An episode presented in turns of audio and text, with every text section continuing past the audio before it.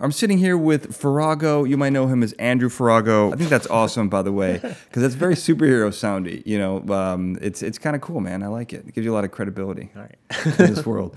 Um, so you wrote the, the definitive volume on the Teenage Mutant Ninja Turtles. Full title, what is it? Okay. Uh, Teenage Mutant Ninja Turtles: The Ultimate Visual History, It's incredible. Uh, published by Insight Editions uh, in 2014. That is, I mean, that's a pretty, it sounds profound. This thing was actually historic, though, wasn't it? Because nothing's really been collected or created to this level, right? This was yeah. This was when my my editor uh, Chris Prince approached me. He just kind of he just kind of called out of the blue and said like, "What do you know about the Teenage Mutant Ninja Turtles?" and what don't I know? What doesn't yeah. Know? like uh, yeah, like everybody, um, like everybody who grew up in the '80s, I obviously knew the TV show. I knew that it was, uh, I knew that it came from the black and white comic book. Uh, watched watched the movie in the theater, ate the cereal, bought the toys, the whole the whole nine yards. And like you know, like a lot of people, you know, I kind of I, you know, I eventually kind of outgrew it. The um, uh, I was I was really into the cartoon show, and as I got into high school and became an actual teenager, um, a non mutant, Yeah. non turtle, yeah, non ninja. well, yeah, well, that's up for debate, right, right, right. yeah, Sure, sure. But um, yeah, so I, I I stopped following it, and I was I was interested. Yeah, so when uh, when my editor asked about it, I said, yeah, I could I could do a book, and I, I gave him my pitch. I said I would start with uh, Kevin Eastman and Peter Laird, who are the creators of the original comic book, and we'd we'd go from there, and then follow it through. Uh, and it was, yeah, it was it was about two years of research tracking down Wow. Eastman, Laird, their original studio mates, the the producers and voice actors and people who worked on the cartoon. Uh, I got to talk to one of my favorite parts was I got to interview Brian Henson, son of Jim Oh, wow. Uh, and they did the costumes and the faces for the uh, live action movie, the first two live action movies. Uh huh. Um, and there's re- there's really nothing cooler than talking to a Henson about puppetry. That's Right. like, yeah. uh, you know, I, I'm I'm getting chills just saying that right now. You're and talking to a Beatle about music. Yeah, and uh, Brian sounds an awful lot like his dad. So talking to him on the phone and Uh-huh. Getting the inside scoop on um, these suits and the animatronics and the remote controls and Mm-hmm. the poor actors who had to wear these incredibly heavy, unforgiving foam latex suits in Yeah. Georgia in like 100 degree heat with 5,000% humidity during the yeah. during during the the summer when they were filming. Um, that's that was actually yeah I could go on about that too. Yeah. Well, the sweaty. I think we'll keep the, the sweaty actors for for just to, hang on to that for just a second. you know, it's it's funny because I was a big Teenage Mutant, Mutant, Ninja Turtle. So much to say. Teenage Mutant Ninja Turtle fan. And one of the things I loved is that the old comics are a lot of fun, but they're so different than like the cartoon because they're really dark. There's a lot of people die. Uh, they're very gritty because they came in. They're kind of like an indie comic. Um, what were the circumstances uh, from their creation? Like, what did you get out of Eastman and Laird? Like, why did they create these guys? Okay. Uh, yeah, Eastman and Laird, um, both huge comic book fans as kids. They were uh, especially into Jack Kirby, uh, the king of comics. Um, you know, so and Kirby, Kirby, just as a yeah, as an aside, he's the creator of or creator or co-creator of Captain America, the Hulk, the X Men, Fantastic Four. Thor, like- like I like that you said- ninety percent of what you're seeing at the movie theaters right now I like that you said creator or co-creator because there is some debate on, Yeah. on that. I think it's Yeah. very funny. Uh, so those guys, um, the New Gods, Mister Miracle, Kamandi, the Demon for DC Comics. Uh, you know, I you probably don't have enough tape for me to cover.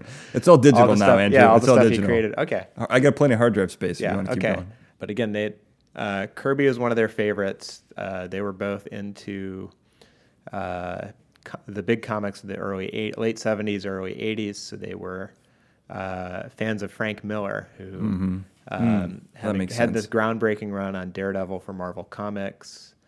Uh, one of the direct inspirations was a series he did for DC Comics called Ronin. Mm-hmm. Um, so anyway, Eastman, Eastman and Laird were both commercial artists. They were both uh, in New Hampshire. Uh, you know, they grew up. They both grew up in New England, and a, a mutual friend suggested that they, um, you know, you guys would you guys would really get along. Like I, you know, I know you're both trying to make it as artists, but you guys are both into comics. I think you'd hit it off. Uh, so they met. They formed a studio called Mirage Studios, and it's it's kind of a tongue-in-cheek name because their their studio really was a mirage. It was just a corner of Kevin's apartment. Um, and like I may I may some of the some of the specifics may be a little I may be a little rusty on because it was five years ago or more that I was uh, actually writing the book, but That's okay. uh, they you know they called it Mirage Studios because it was not a real legitimate studio yet, and uh, they said so one one night um, Kevin said I think it was November 1983 uh, they were hanging out together goofing around and one of them drew a turtle with some nunchucks and they thought this was funny and they said well the only thing funnier is two turtles. So they passed this paper back and forth. They wrote Did they nin- stop laughing after four? Is that what happened? well no they, they yeah um, they wrote ninja turtles on the page. They thought it was funny. Uh, one of them added teenage mutant to it. And they laughed and then actually when they did stop laughing they said we might have something here. So they um, you know they, they they developed it as a comic book um, again they were they were broke commercial artists they were doing mostly you know they're they're doing ads for local uh, you know the, the those little flyers that you have at grocery stores those circulars they were doing that kind of stuff yeah. uh, you know, pen, pencils for hire. They would do any kind of like, your kid needs a birthday illustration, or you need uh, this advertisement. You lost your dog, whatever. We'll, we'll jump in and do it. Uh, but they they hit upon this billion dollar idea, um, and un, unlike a lot of artists, they actually followed through with this. They they said, let's draw it up as a comic book. Um, publishers weren't especially interested or weren't willing to give them a good deal, so they they opted for self-publishing. Um, I think Peter Laird had his tax return from that year, uh, so he fi- he financed part of it. Uh, Kevin's Kevin Eastman's uh, uncle Quentin. Uh, they approached him with a business plan. They said, "If you can give us a loan, here's our plan. Here's how we'll pay you back." and they they made plans to debut it at this New Hampshire Comic Con uh, in May of 1984. So I do, I do remember more dates than I. Wow. Yeah, that's incredible. Wow. So they made they made plans for about a 3,000 issue black and white print run, and they expected we'll we'll take it to this convention. We'll probably sell 20 copies there, and over the course of the next 10 years, we'll we'll sell it and we'll pay back uh, Kevin's uncle. Um, but they had they had the foresight to say, hey, nobody nobody from New Hampshire, to the best of our knowledge, has done um, has published a comic book. So let's let's write up a press release. Uh, let's send this around. Uh, so they wrote up a press release uh, touting themselves as the first New Hampshire comic book, and um, really that name just caught people's attention. They they went to the this is why you should go to your local library. They went to the library. They said, where do we submit this? How do we make sure that people hear about this? Uh, slow enough news week that the Associated Press picked up on it. Send, that sends out some photographers. Um, and so their book, before they even did this convention, their book sold out. So comic book Wow. Really? They pre-sold it? Uh, pre-sold it because uh, comic book retailers said, "Oh, we need we need to get this." So they ordered it. Um, so they've they've had all they had more than three thousand pre-orders for the book. So whatever they sold at the convention, that's that's just gravy. Uh, so immediately they were able to go back and do a second printing of this book. Uh, and this is just the first this is issue, just the right? first issue. Right. uh, that second printing that sold out immediately because they just couldn't keep it in stock at comic book shops.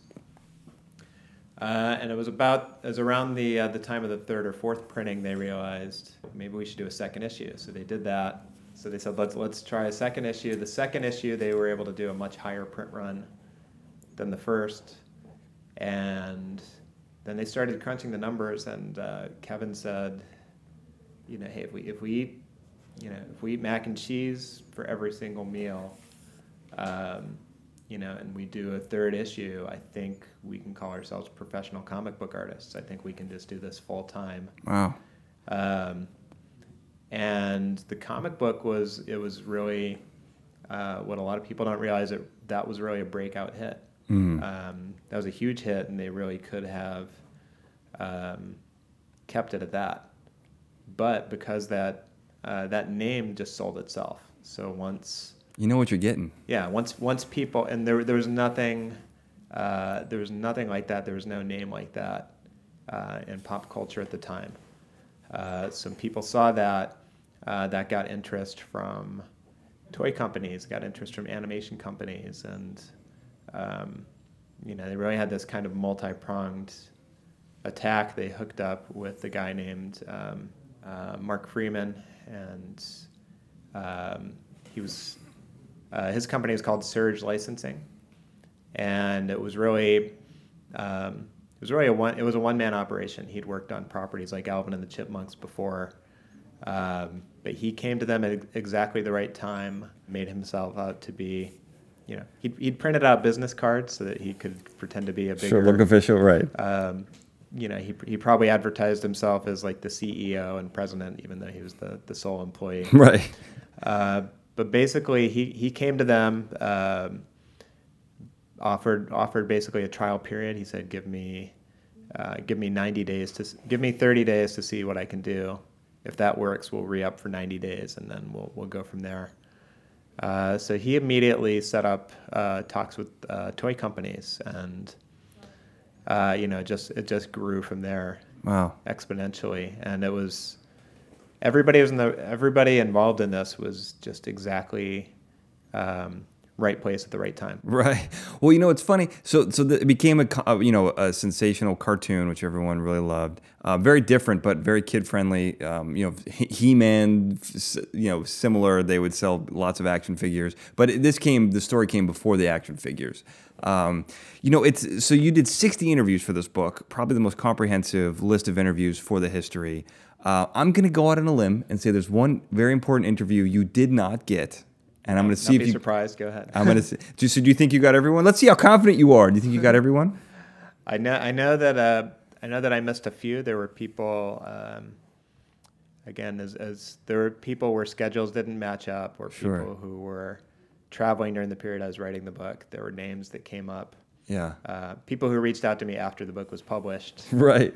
Um, Send everyone a little insert. Well, I'm going to go out on a limb. So one of the I remember from the cartoon, one of the mo- the the catchiest theme song of all time, a real earworm, um, the Teenage Mutant Ninja Turtles theme song. I'm going to guess you didn't talk to the guy who who wrote that, or did you?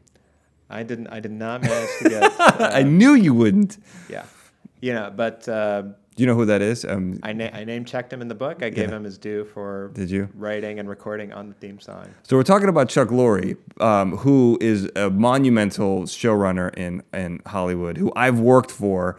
Um, not the most pleasant man to deal with. So I imagine that you wouldn't have even blipped on his radar. Um, so if you did, you try to reach out to him? Uh, I, I didn't reach out. Uh, I got um, David Wise, who's the uh, who is the head writer on the show. Mm-hmm. Um, he was he was um, he was tapped for the show because he had animation writing experience, Mm-hmm.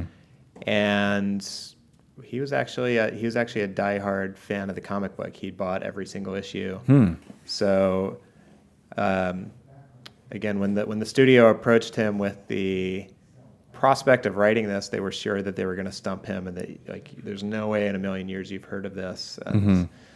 Uh, he said, "Teenage Mutant Ninja Turtles. Yeah, I've got a, I've got every issue. I've Right. One shots. I'm I'm a huge fan. Right. Um, and he was he was the he was really the driving force behind transforming it from this gritty black and white indie comic to a kid friendly Hmm. um, global icon. Yeah. But he mentioned uh, yeah he mentioned Chuck and that Chuck actually sings on the theme song.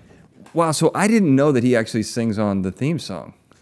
Yeah. So the the um, the interjections, like he's a radical rat. That's uh, that's Chuck. So that's, That's incredible. I love that. I mean, yeah, he's he's he's a character, man. He's he's Mm-hmm. definitely a character. Uh, that's that's incredible.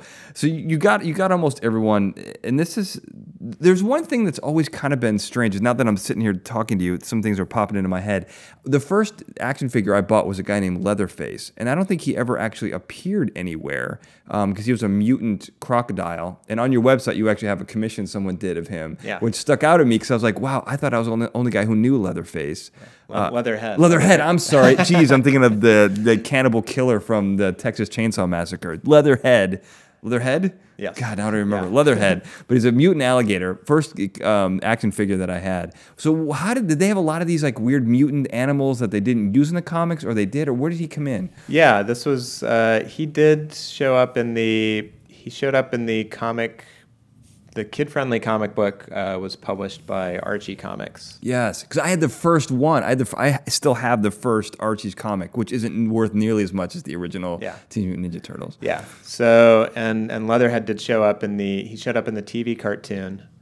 Um, this is you know East, Eastman and Laird they were um, yeah smart guys like there were so many times they could have um, sold out sold out their business rights and cashed in um, you know in the 80s that uh, you know they had they had any number of offers like any number of um, major corporations were were willing to step in and give them you know what what probably would have been just a drop in the bucket like for their you know controlling in- interests um, ownership of the characters. Uh, but they held on to it. This is those are the two guys that I always hold up as examples when I, I tell young creators like read the contracts, get um, get a lawyer or or at least an experienced artist to look over your contract before you sign away any rights because this was um, these two guys made what on on one hand was like a silly parody of Frank Miller uh, comics and X Men comics. Um, you know, they, they made what could have been just this this total flash in the pan thing, and they turned it into this global, glo- international, famous, Right. uh, major property. Well, it's the, those in The Simpsons are very strange because the original does not seem fit for a cartoon, and yet they've lasted, you know, Simpsons going on 30 years. Uh, the Teenage Mutant Ninja Turtles, part of them is it's luck because who knew that there would be such continued interest in this in cycles, you know, every 20 years, 15 years, they come And, uh, back. Yeah, I should say. Um, yeah, yeah. Where I was going with that was, um, you know, they were they were very cool to work with, like the um, their their original studio mates, uh, guys like Steve Lavigne and Ryan Brown. They tapped them to do merchandising art for them. Hmm. Um, so like as as the empire grew, um, the guys from their comic book studio they made sure um, we're putting you into this pipeline. We're making sure um, that you guys are going to um, profit from this. Like we're, we're we're the creators. We get we get the we get the lion's share of it, but we want to share the wealth. Sure. Um, you know, so they, they tapped their studio mates to um, come up with more mutant animals, and we'll show them to the toy company, Playmates. Um, you know, that gets you a bigger check when these things hit the store shelves. Sure.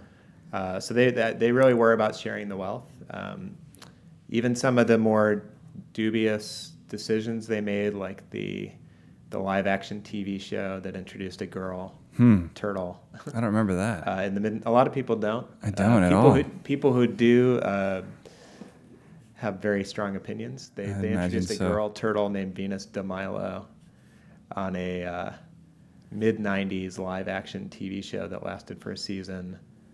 wow. I don't know anything about that. So it's uh, you know it, it um, you know it was a very controversial and still some people will say it's a very controversial decision, uh, but they did it because they had um, you know the cartoon had the cartoon had wound down it had, finally gone off the air, and you know this this caused friction between Eastman and Laird because Laird was adamant adamantly against um, adding a girl turtle.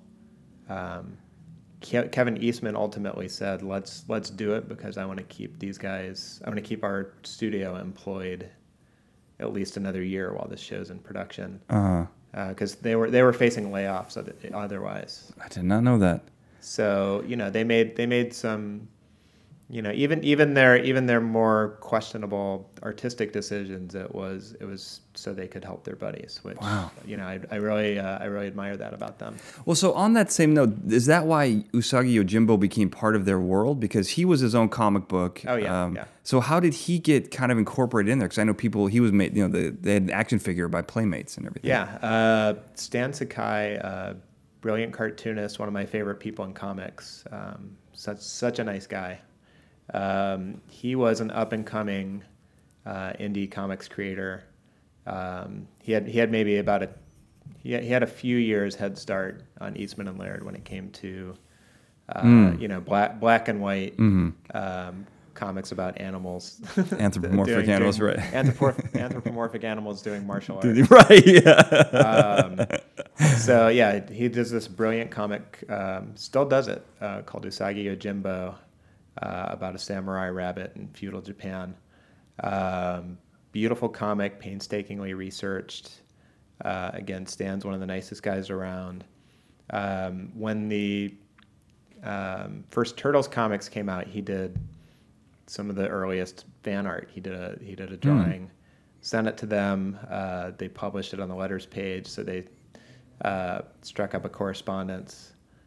When the TV show hit and the cartoons um, took off and just exploded, and that led into this merchandising juggernaut. Right. Stan says Kevin Eastman uh, saw him at a convention and just kind of leaned over and said, "You want an action figure?" just very, very casually like that. Stan Yeah. said, "Sure." Uh, so they figured out how to incorporate uh, Usagi Yojimbo into the show. Um, was a very uh, caught on immediately because how can you not love a samurai rabbit? Yeah. The uh, action figure was a huge seller. So Yeah, it was. Uh, again, these guys these guys were totally about sharing the wealth. Uh, Yeah. So Stan got a very nice paycheck for that, and Usagi still turns up in almost every subsequent Ninja Turtles cartoon that comes along. Um, a huge part of his fan base came to him through the uh, through that connection. Um, so yeah, um, East, Eastman and Laird were were very generous. Uh, Laird gave back to the comics community uh, directly with a grant um, through. He set up uh, basically because he was getting so many requests for money. Um, once you when you become an overnight millionaire, that just that just happens, and Everyone's got their hand in your If- pocket. yeah. If you win the I- lottery, you get Yeah. all family members you didn't know come out of the woodwork. So he, he had so many requests that he was advised to set up an official foundation to handle these requests. That way, it's not, um, you know, that that way that way you're tracking this. You, there's some accountability. Uh, so he set up a foundation called the Xeric Foundation, and he's he um, uh, doled out these self-publishing grants. So uh, it was it was about five a year. People would come to him with. Um, you know, they'd send samples of their work. Here's my comic. Uh, here's my plan for self-publishing, and you could win. I think uh, basically at, at the start, I think it was about a five thousand dollar grant, um, which was a huge windfall for creators, uh, especially in the pre-Kickstarter era. Um, you get this money, you have this publishing plan. As long as you stick to it, show them the receipts, uh, you you get to self-publish this book. And Laird loved it because he got to be a patron of the arts. Um, you know, and keep keep that next generation of creators uh, going, and that was that was very cool. Um, Eastman, um, it's funny. There's there's such a contrast in personalities because Laird Laird was um, Laird was about a decade older. Mm. Uh, oh wow. So he was he was married. He was settled down. So he had he had a more um, very down to earth approach to this. Um, Kevin Eastman opened his own cartoon museum, the Words and Pictures Museum, um, in Massachusetts. Um, he went out and bought a Batmobile. Really? um, like literally the, the one of the 1989 model Batmobiles. Wow, that's the, one of the best ones, I think. Yeah, he bought that. He, um, you know, he bought artwork from his friends. Um, lost about seven million dollars starting his own comic book publishing house. Wow. Um, you know, beca- uh, in in part because he was giving very generous contracts uh, to his friends uh, to produce comic books, yeah. the type of stuff that he wanted to see. Um, I mean, it worked for Image, but yeah, and well, you know, but he he just didn't have a, you know, his heart was in the right place, but he didn't have a great business plan for it. yeah. Um, but you know, like we, um, all the all the comic book creators I know, um, you know, we we love Kevin Eastman because he really he really walked the walk. Like we all say, yeah, if I ever if I ever had a twenty million dollar windfall, then I I would throw money at all my friends and just tell them to make awesome comics and. Uh, he's he's the guy that actually did that. Well, you know, it's funny. Here's the cynic in me, uh, Andrew. This is the cynic in me. For every, obviously, you spread the wealth around, but yeah, of course, if you bring Usagi Yojimbo on board, well, okay, you're going to give, you know, Stan Sakai money, but also that's, if you're giving 80 20, you're still getting 80% of this brand new character. Now you're having all of your friends create characters for you that you don't have to worry about whether they're going to work or not. You incorporate them and then you profit off that. So it's just a business sense. You know, it's, it's, it's not charitable. It's still business. Uh, it's a nice thing to do, but also he's also making out on it too. So it's not, you know, it's not the uh, the goodness of his heart. It just sounds like he's a great businessman and was able to spin it. But you can't spin it past me, man. I see through that stuff. I know what's going on there, and it's I, fine. I, I will. I will say, like they never took um, any hint of ownership of Usagi Yojimbo, so that's always been. 100%. That's fair. Yeah, but I mean, as far as it's in the comic book, though, right? I mean, it's still in. If it's in the Turtles world, it's still that's now part of the That's a- Turtles canon, yeah. and so then they do get profit off that, right? That's a that's a split, but you know that's that's um, you know in a way that's in a way that's that's like found money for Stan. So that's like Sure. that's my character. That's a commercial that will bring people to my comic. Exactly. Yeah, I mean, he sold more comics after that, I'm sure. Yeah. It worked for both. It's mutually beneficial. I'm not saying it's, you know, predatory. It's not predatory lending in any way. Uh, all right, last question, and this is the most important, and it may lead back to Chuck Lorre, but I don't think he wrote this. Do you know all the words to the turtle rap from The Secret of the Ooze? You know, I'm prohibited by law. I don't want to get you guys in copyright. I should. Yeah, I, I'll, I'll have. I, I've got a good, a couple of good asides about that. Okay. All right. Well, I, I'll say that. I'll take that as a yes. I feel like you're the kind of guy who, at home, in the shower, and possibly in front of a mirror, out of the shower, probably recites that on a daily basis. Yeah. So yeah, the two the two things about the Ninja Rap and Vanilla Ice. Um, my uh, my older brother uh, Mike and and his wife Amelia, uh, their first date they they met. Um, you know they were they dated in high school. Uh, and their very first date was Teenage Mutant Ninja Turtles to The Secret of the Ooze. That is absolutely bizarre. They're, they're still they're happily married today Yeah. and uh, you know that's that will always and forever be their their first date. Was that played in the, in the at their wedding? Was I pushed for it, and yeah, I, was, I was shouted down.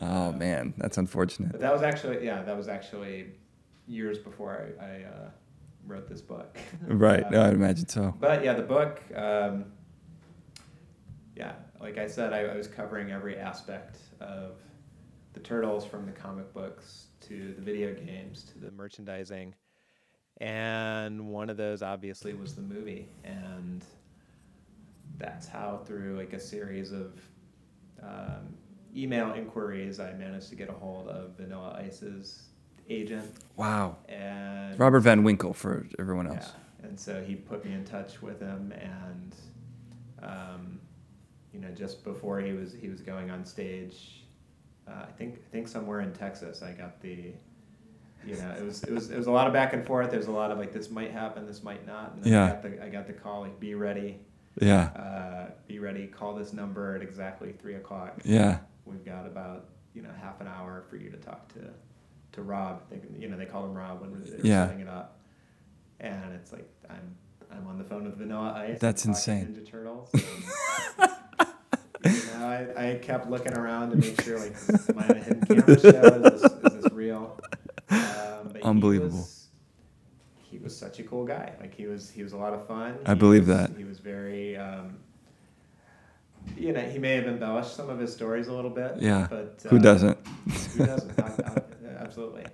Um, How do I know that this story isn't embellished? How do I know? but you know, he that's that's another guy that walks the walk. He's got a Ninja Turtle tattoo on his calf. I didn't know that. Um, collects the toys. Um, one- one of his, yeah. Um, I've, I've signed actually multiple copies of the book for him because Yeah. I, I made sure that we sent him one upon publication. And Yeah.